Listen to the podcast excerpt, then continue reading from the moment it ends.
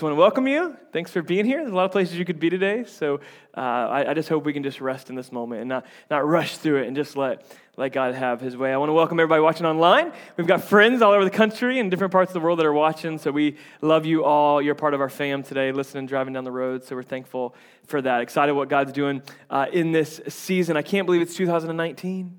Like, it's crazy. I thought we would have flying cars by now. I don't know about you. Anybody else that grew up on the Jetsons? Like, any kids in the room, like, know what the Jetsons are? Like, look it up on YouTube. I'm sure there's, like pirated videos on of the Jetsons somewhere. I was amazed. I just thought we'd have flying cars by now, you know, and we're almost over 2,000 years since Jesus was born, and we're coming up on 2,000 years since he's been resurrected, and it's just amazing. I mean, Christians have been celebrating this day for all that time, like people that were following him before he died. And then now what God's done all throughout the world. I mean, isn't like just get a grip for just a second on the magnitude of how it spread from Jesus calling fishermen on the side of a pond, like, come and follow me. And then there was one, and then there was three, and then there was 12, and then there was 72, and then there was 144, and then it was, and then we're here, like we've been invited to the family of God and called to live out the kingdom of God here on earth as in heaven. Just the gravity of that, we could just be sermon over. It's just so, it's so big. And so I pray that we understand just the bigness of our God and the glory of God that is present all over the world today as believers, come together to celebrate. And 2,000 years, a lot has changed since then. The thing that I feel like I'm very keenly aware that has changed here recently is our communication, the way we communicate. And so, I don't want to go all the way back. I thought it would be fun to kind of go back a little bit on the history of communication. We won't go back to hieroglyphics.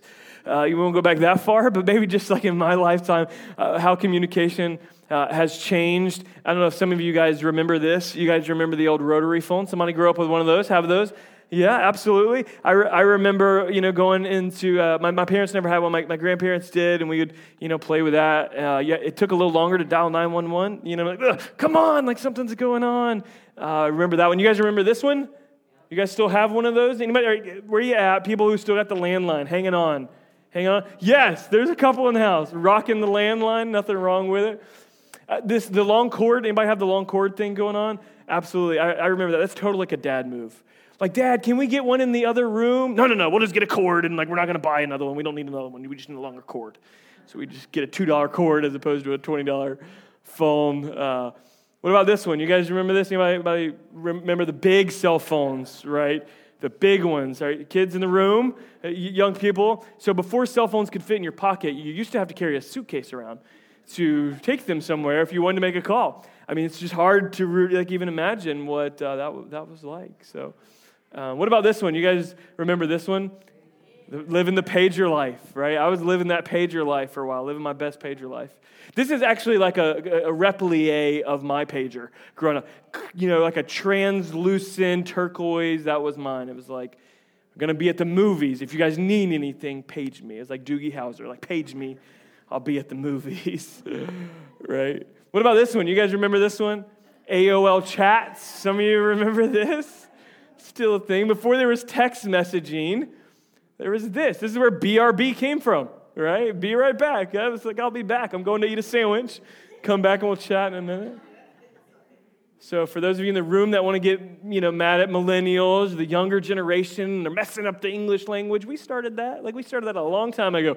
TTYL, we'll talk to you later. We need to bring it back.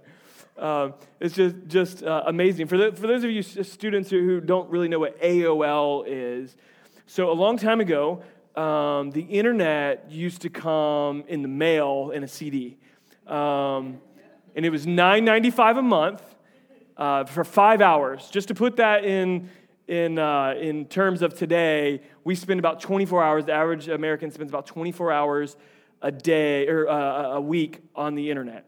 So you get 5 hours a month for $9.95, and it's okay. If you went over, you could buy another hour for $2.95. So just think about how much that would cost now, hundreds of dollars for the internet. And so we've come a long way in our communication.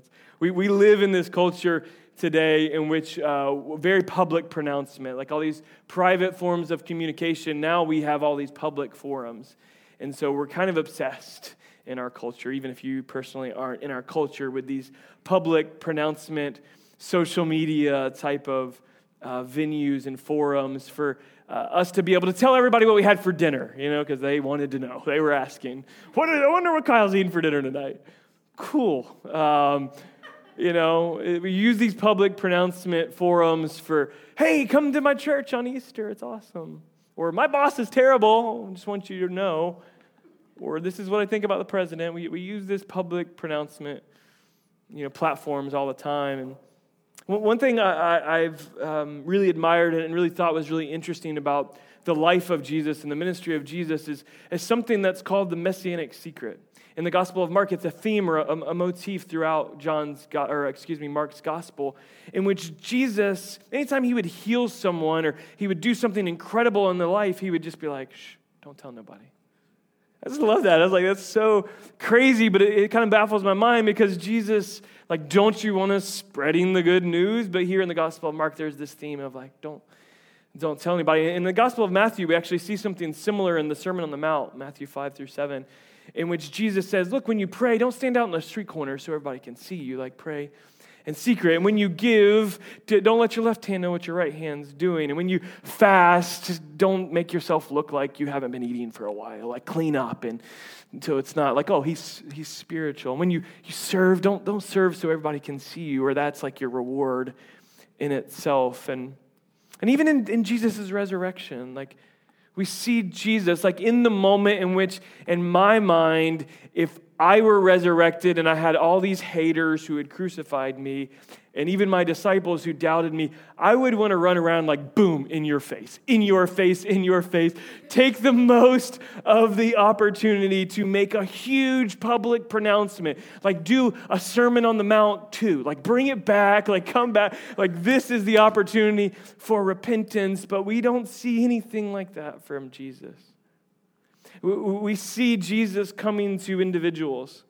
We see Jesus encountering with small groups. The 1 Corinthians tells us, or Paul tells us through that letter, that Jesus appeared to hundreds and hundreds of people, over 500 even at one time, just walking through the crowds. And in this moment, you know, Paul tells us that these people, they saw Jesus' resurrected body, and as if you didn't believe it, then hey, just go ask all these people who saw him, because it's legit. There's most of them are still living. So to me, it seems like Jesus is far less interested and far less concerned with public pronouncements, and far more interested in personal encounters. He's far less interested in public pronouncements and way more interested in personal encounters. And here's what I know on this day, you know, many of us, we've gathered for the public pronouncement. You know, we're gathering to hear the word. We're gathering to celebrate Jesus. But I want you to know, I believe that God has brought you here. You didn't bring yourself. I believe that God's positioned you here for a personal encounter, even if you've never had a personal encounter before. And so as we kind of get dressed up, and today we try to think about bunnies and Easter candy and good meals, we distance ourselves from our daily mess. I just invite you to come back and be honest and be real and come genuinely as you are, because that's where Jesus wants to meet you. Not in some future version cleaned up of yourself. He wants to meet you right now in a personal encounter. And to do this, I want to look at three different texts throughout the Gospel of John. The Gospels are Matthew, Mark, Luke, and John. They all tell the story of Jesus from different perspectives, people who saw and witnessed it and recorded different stories. Matthew, Mark, and Luke are known as the Synoptic Gospels, which means to be seen together, synoptic. And John's Gospel is a little more thematic. Like, he has these themes that kind of run throughout his gospel, but it still ends with the resurrection. It still ends with that in John chapter 20 and 21. So that's where I want to turn our attention, and we're going to read three different locations, three different personal encounters, and I think they're going to speak to us today. I think they're going to speak to us. So let's begin in John chapter 20, beginning with verse 11. And Jesus has been crucified, and Mary comes to his tomb here in John chapter 20, beginning with verse 11. Then the disciples went back to their homes, but Mary stood outside the tomb crying. And as she wept, she bent over to look into the tomb and saw two angels in white, seated where Jesus' body had been, and one at the head and the other at the foot. And they asked her, "Woman, why are you crying?" "They've taken my Lord away," she said, "and I don't know where they've put him." And at this, she turned around and saw Jesus standing there, but she did not realize that it was Jesus. "Woman, why are you?" he said, "Why are you crying? Who is it you are looking for?"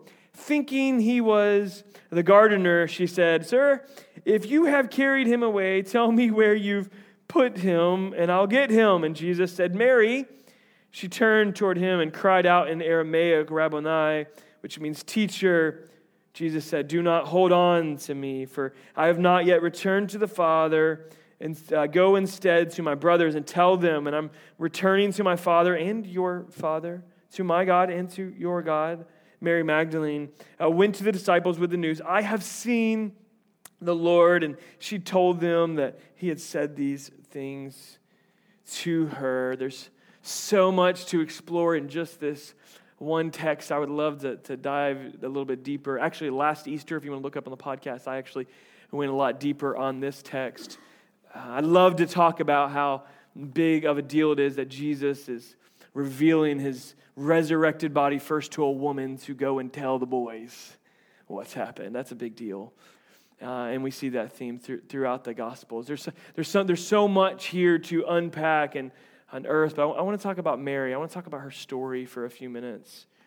Because if you know the Gospels, back in Luke chapter 8, we learn about this woman named Mary Magdalene, which there's been books and apocryphal things that have been written about Jesus' relationship with Mary. But really what it was is Luke chapter 8 tells us that she was a woman who had been through a lot.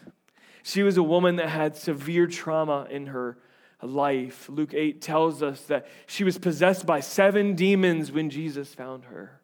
7.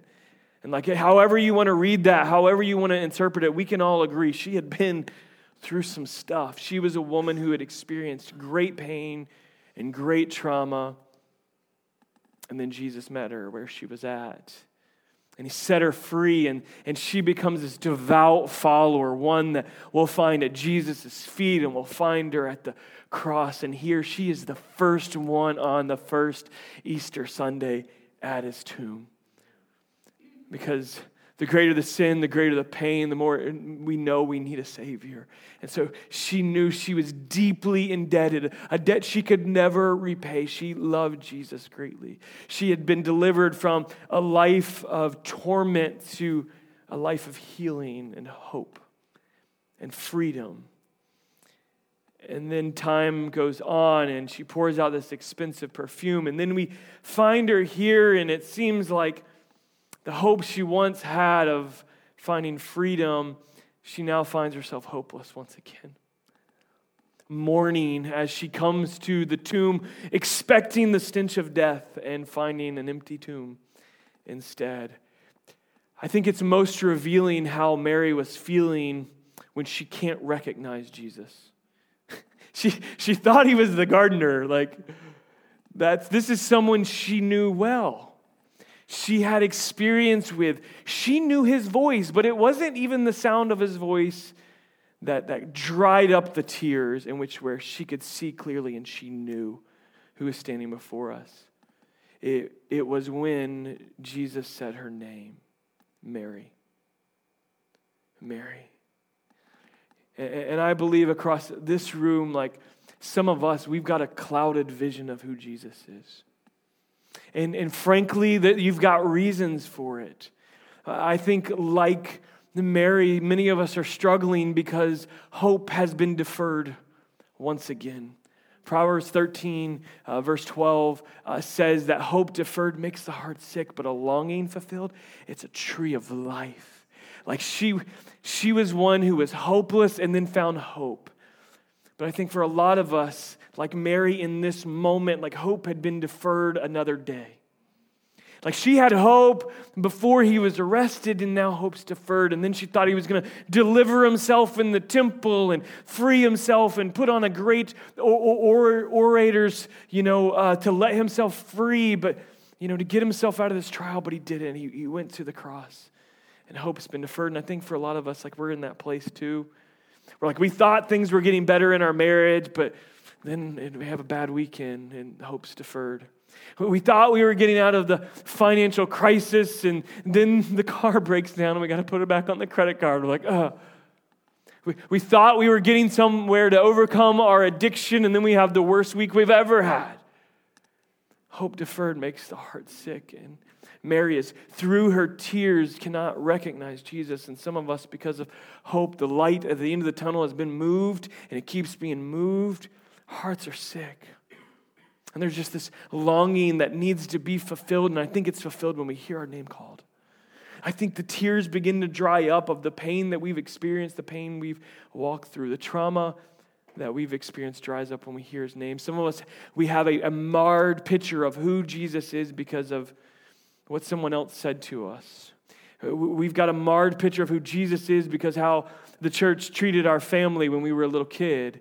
We have a marred sense of who Jesus is because of how someone abused us or how someone, like you name it, you fill in the blank there and it creates pain. And that's where Mary was. And it got clear when Jesus said her name. And I think we've got hope today because Jesus knows your name. And he knows my name.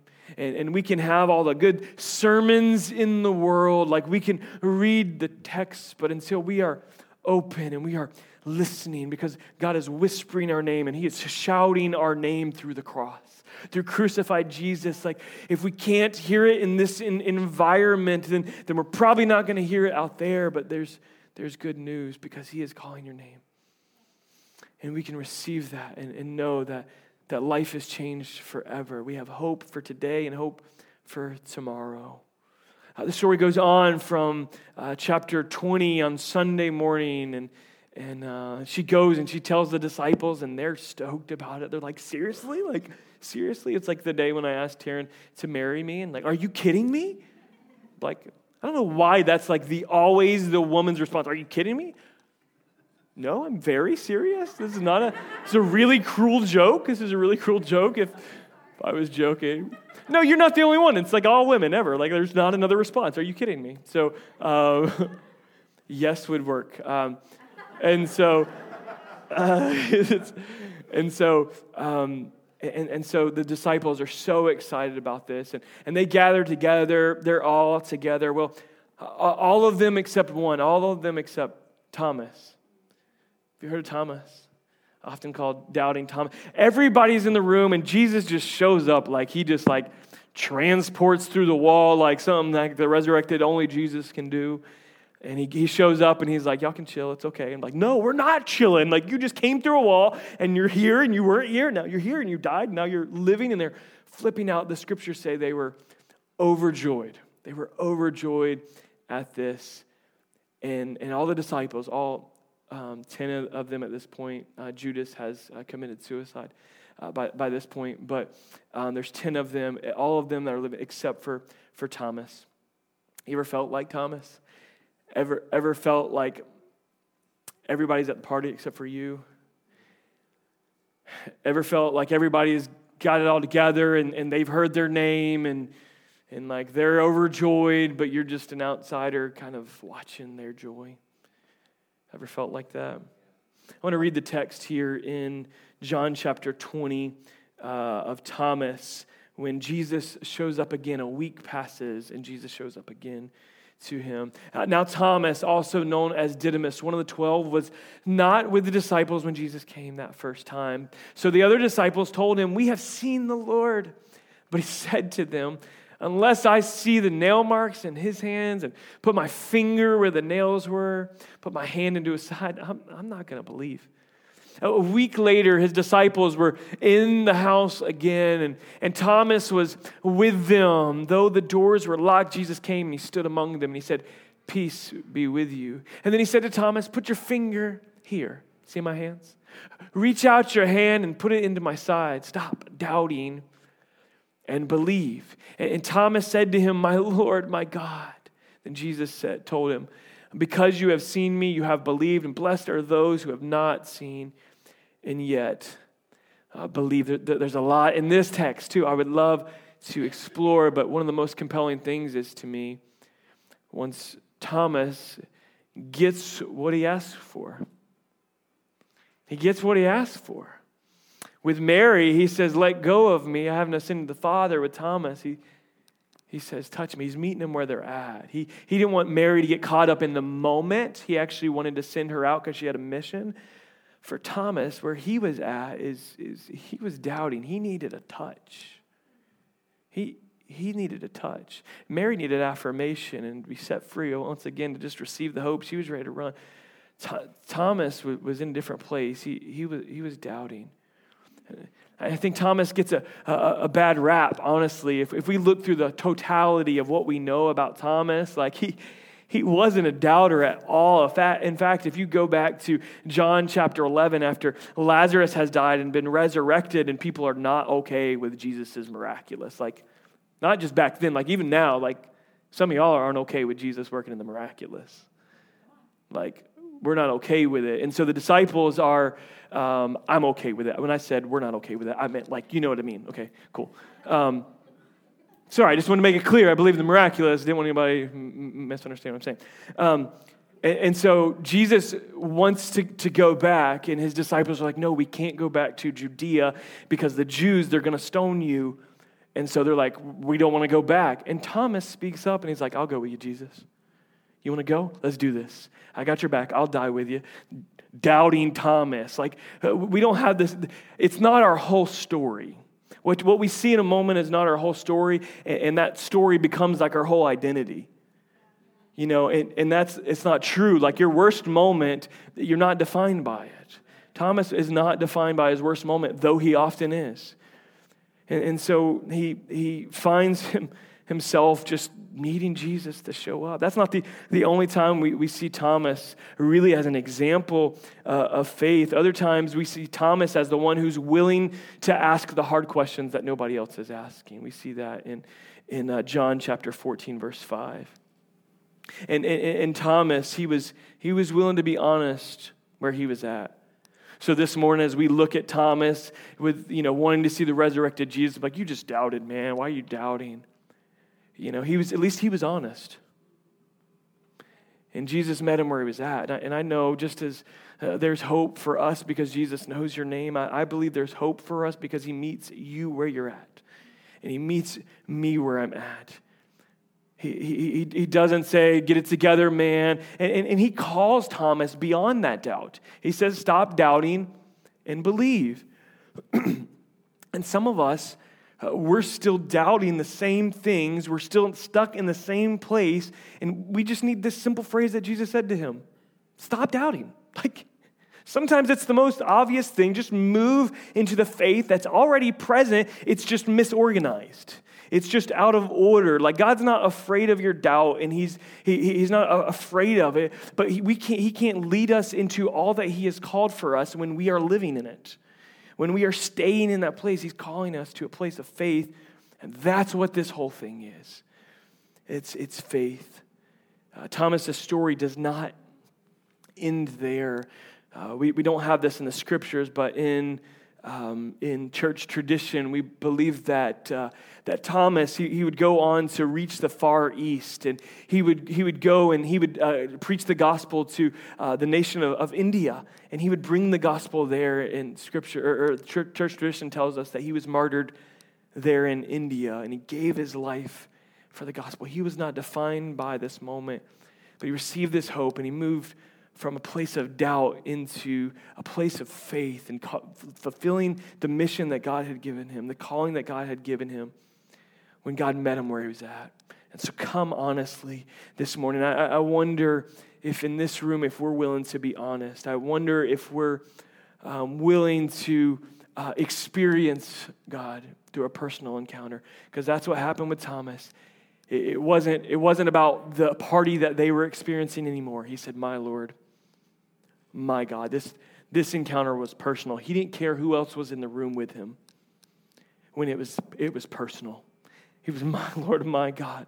And he probably regretted even doubting God. Why should I have doubted you? But he did. Flip over to chapter 21, and I want to end with Peter and Jesus' encounter with Peter. If you don't know who Peter is, Peter was a fisherman that Jesus called, and he started this journey by saying, come, follow me. The most simple phrase, come, follow me. And Peter is also the person that Jesus would tell him what's coming. He's like, hey, you're going to deny me 3 times before the rooster crows. And Peter, knowing it's coming, Jesus has just told him, you're going to deny me. And then when the pressure's on, he did exactly what Jesus said he's going to do. He denied him. He denied him.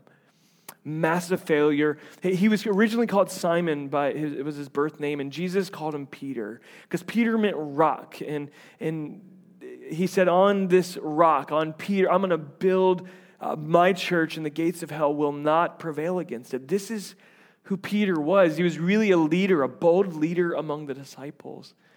But again, in this moment, he's defined by his failure and when he failed. So, time would go on. Jesus was on earth for 40 days after his resurrection. And this time, Jesus is appearing to his disciples, and they're out fishing. Got any fishermen in the room? Right? Anybody?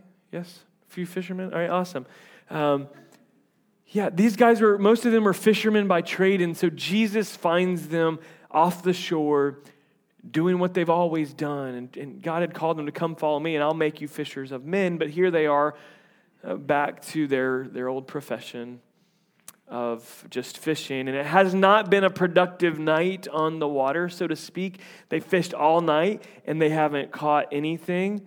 And like some of you are like, well, a bad day on the water is better than one day in the office. A good day in the office. You know what I mean?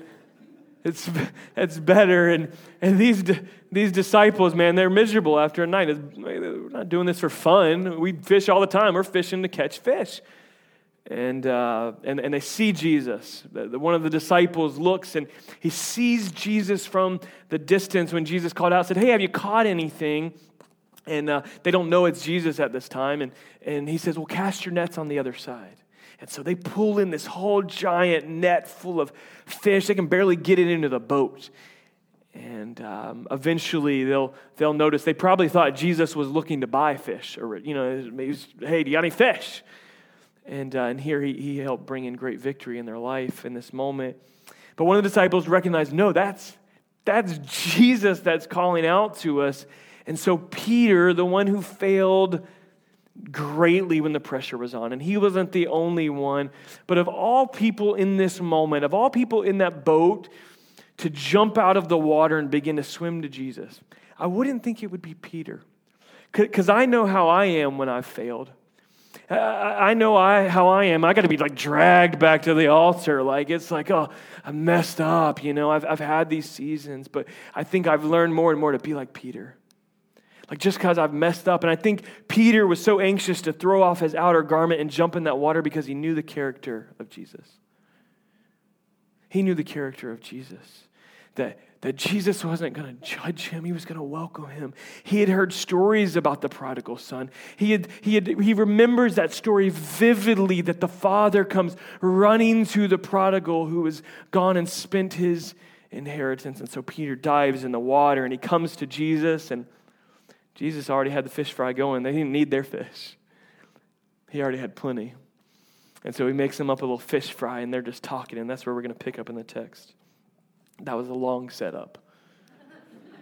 So we'll keep it brief after this. Verse 15, chapter 21. When they had finished eating, Jesus said to Simon Peter, "Simon, son of John, do you truly love me more than these?" Jesus talking about the fish? Is he talking about the disciples? Is he talking about the profession of fishing? Do you love me more than fish? Yeah, yes, Lord. He said, you know that I love you. Jesus said, feed my lambs. Again, Jesus said, Simon, son of John, do you truly love me? Jesus said, take care of my sheep. And the third time he said to him, Simon, son of John, do you love me? Peter was hurt because Jesus asked him the third time, "Do you love me?" He said, "Lord, you know all things. You know I love you." Jesus said, "Feed my sheep. I tell you the truth, when you were younger, you dressed yourself and went where you wanted, but when you are old, you will stretch out your hands and someone else will dress you and lead you where you do not want to go." And Jesus said this to indicate the kind of death by which Peter would glorify God. Then he said to him, "Follow me." This ends right where it started, buddy. It's just simple. It's just follow me. Just don't do this on your own. Just follow me. There's so much compelling about this text. I think it's interesting that Jesus uses his birth name, not his spiritual name. He calls him Simon over and over again. There's a repetition of three, almost to remind him of how many times he failed him. Don't be surprised in your failure, in the shame that you find yourself in at any point in your life. Don't be surprised if Jesus makes you confront it. Because I think many times what we want to do is we just want to move on and act like everything's cool. Like, it's cool. Came to church on Easter Sunday. It's cool. Like, yeah, I loved you, Jesus. Yeah, I love you. I'll sing some songs. And we just act like everything's cool and want to move on and just enjoy the fish fry. But before we can walk in what God has called us to, we can't move so fast past this. Jesus will remind us. He'll remind us of the things we haven't overcome. He'll remind us of this, and not in a condemning voice, but actually to empower us, to clean out the wound. Because if not, we'll just throw the Band-Aid on, and it'll get infected, and it'll end up having to cut the leg off or something. And so I just want to call us to a place this morning to be real and to have the heart that Peter has, because we know what Peter knows, that Jesus is good. Like, he's good. And so to jump in the water, whatever failure you're up against, there's hope for it today. There's hope because Jesus is alive. And like, he paid the price. It's not about anything we've done. It's not about your perfection, Peter. It's not about your pain, Mary. It's not about your doubt, Thomas. This is about Jesus. It's about our risen Lord who is standing before us. And we've got hope because he's alive. He's alive today. We don't see him walking around, but I see him walking around in each of you. Like, Christ is living in us. Like, he's alive and able to conquer death, hell, and the grave today just like he was then. I said, don't wait on the boat anymore in shame. Don't wait back on the boat. Like, how's he going to respond? No, he's going to welcome you. He's going to come running out to you. There's hope today. Whether you're battling pain and you just can't see Jesus clearly through your pain, whether you're battling doubt because it's just a season of doubt. Like, I'm struggling with some stuff. Like, be real. Jesus meets you where you're at. Or maybe this morning you're battling failure, battling shame, and it's like, I don't want to get off this boat. But I think if, like Peter, we know the character of God and we know how Jesus is going to respond, we're going to do the same thing. Now, that encounter, it's going to get real. It's going to get very real as Jesus makes us confront our sin. And so I want to ask you where you're at today. And first of all, have you had a personal encounter with Jesus? Not a public pronouncement of Jesus, but a personal encounter in which, like Mary, I've been delivered greatly. And maybe hope's been deferred a little bit, but there is a wellspring of life when that longing is fulfilled. And what Jesus said on the cross is, it's fulfilled. It's finished. He said it's finished. And so we can hold on to that. And that is our hope for today. That is our hope for the future. Maybe it's just doubt that's eating you away. Maybe it's your failure. I don't know what it is, but I believe that God wants to have a personal encounter with each and every one of us today. We make this so complicated. It's as simple as admitting you're a sinner, which is not rocket science. All of us are. So you're in good company. We've all fallen short of the glory of God. Romans 3:23 tells us. The salvation we receive is by grace, through faith, that Jesus is who he said he was, like Taryn said earlier. He is who he said he was. And it's taking my repentance and turning away from my sin. Not saying, I'm sorry, and then continuing back in it. No one who makes a pattern of sin is called a friend of God.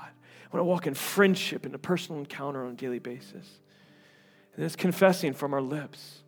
It's speaking to someone and saying, hey, I've never told anyone this out loud before. But I believe that God's working. I believe that he has a plan for my life. I believe that he sent his son for me. He's my Lord and he's my God. And I just believe today some of us are going to cross a threshold in which it's been a public pronouncement and now it's a personal encounter. It's been, I'm hearing it. I can kind of see him from the boat, but we're unwilling to jump in the boat. Today, jump in the boat. Jump in the boat. I'm not going to make this hard. I'm not going to make this crazy. I just want to ask you to stand. Everyone in this room, stand with me. And I want to pray over you. Before I do, I want to ask you a few questions. I want to ask you a few questions. Just with every head bowed, every eye closed, I want to ask you a few questions. Let me just know where you're at so I can know how to pray. Is that okay? First, if you're in this room and nobody's looking around, so it's just between me, you, and Jesus. If you're in this room and say, Pastor, like I know I don't have a pure view of Jesus. I think he's a gardener. I think he's a good teacher. I don't have a clear view of Jesus, and it's because of pain. It's because of something that happened to me. It's because of stuff I've gone through. It's trauma I've dealt with. If that's you and say, I want a clear view of Jesus, can you just raise your hand with me today? I've gone through some stuff. All right, thank you. You can put your hands down. Across this room, if you're here today and you say, Pastor, like I want to believe, like I have good days, but I'm going through a season right now of doubt, and I need Jesus to meet me where I'm at. If that's you, will you just lift up your hand? Nobody's looking around. Just let me know how I can pray for you. All right, thank you. You can put your hand down. Thank you. If you're in this room and you know God's called you to great things. You know that deep inside of you. He's told you that, but you feel marred by failure. There's even maybe shame. That failure's attached itself to you. And you feel like it's your identity. I'm just a screw up now. I'm just a failure. I'm just a fornicator. This is who I am. If I'm just a liar. This is just who I am now. It's your identity. If you're battling that failure, that sense of failure, can you just raise your hand and let me know how to pray for you? Thank you. Thank you. You can put your hands down. I want to pray for you now.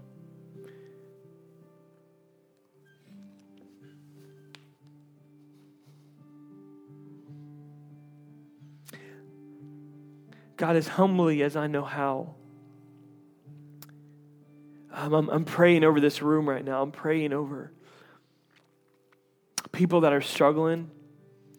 And I pray that you would help every single soul in here to see you clearly, to hear your voice and not mistake you for some other teacher or some other religion, but God, that you are the way, you're the truth, you're the life, you're the risen King, you're mine.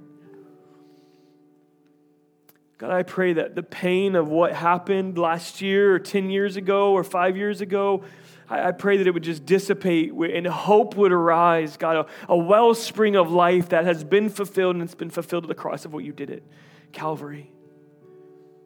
God, I pray for those right now, God, that want to believe but are struggling. Help our unbelief. God, help us to not wait on the sidelines and just be honest really where we're at. God, this is where we're at. God, I'm broken. I'm afraid. I'm doubting. Are you really going to show up like you said you would? God, give me the faith of Camden Jude. God, give me the faith of a child to just say you are who you said you are. To just stop doubting and move into belief. That's simple, God. Just help us to be that simple to step. God, and for those that feel overcome by their failure, God, overcome by shame and feel like they're living in their old identity, and they can kind of see through the glass. They can see there's something on the other side here. There possibly is hope, but I'm scared to death to get out of the boat, God. Would you just let faith rise up, and faith rising up because we know your character and we know your goodness. And so we dive out of the boat to come to you, God. Would you help us in that time to come face-to-face with our failure, to come face-to-face with our shame, and know, God, that you call us beyond that. You call us to a deep love that is not, changed under pressure, but, God, it's only refined under pressure. God, would you let hope rise in this house, that every soul here would walk out with full hope, not just for today, but for eternity, God. This life is a vapor. It is a glimpse, God. Help us to have our eyes and our hearts set on eternity, not of the temporary struggles of today. Help us to fix our eyes on you. In Jesus' name, amen. There's going to be some folks up here that would love to pray with you. I encourage you, I challenge you to step out of your seat and receive prayer if you're going through one of these times, or maybe you didn't even raise your hand, like, that's just me, I need prayer right now. Would you come and pray? And this band's going to lead us in just an awesome declaration of worship.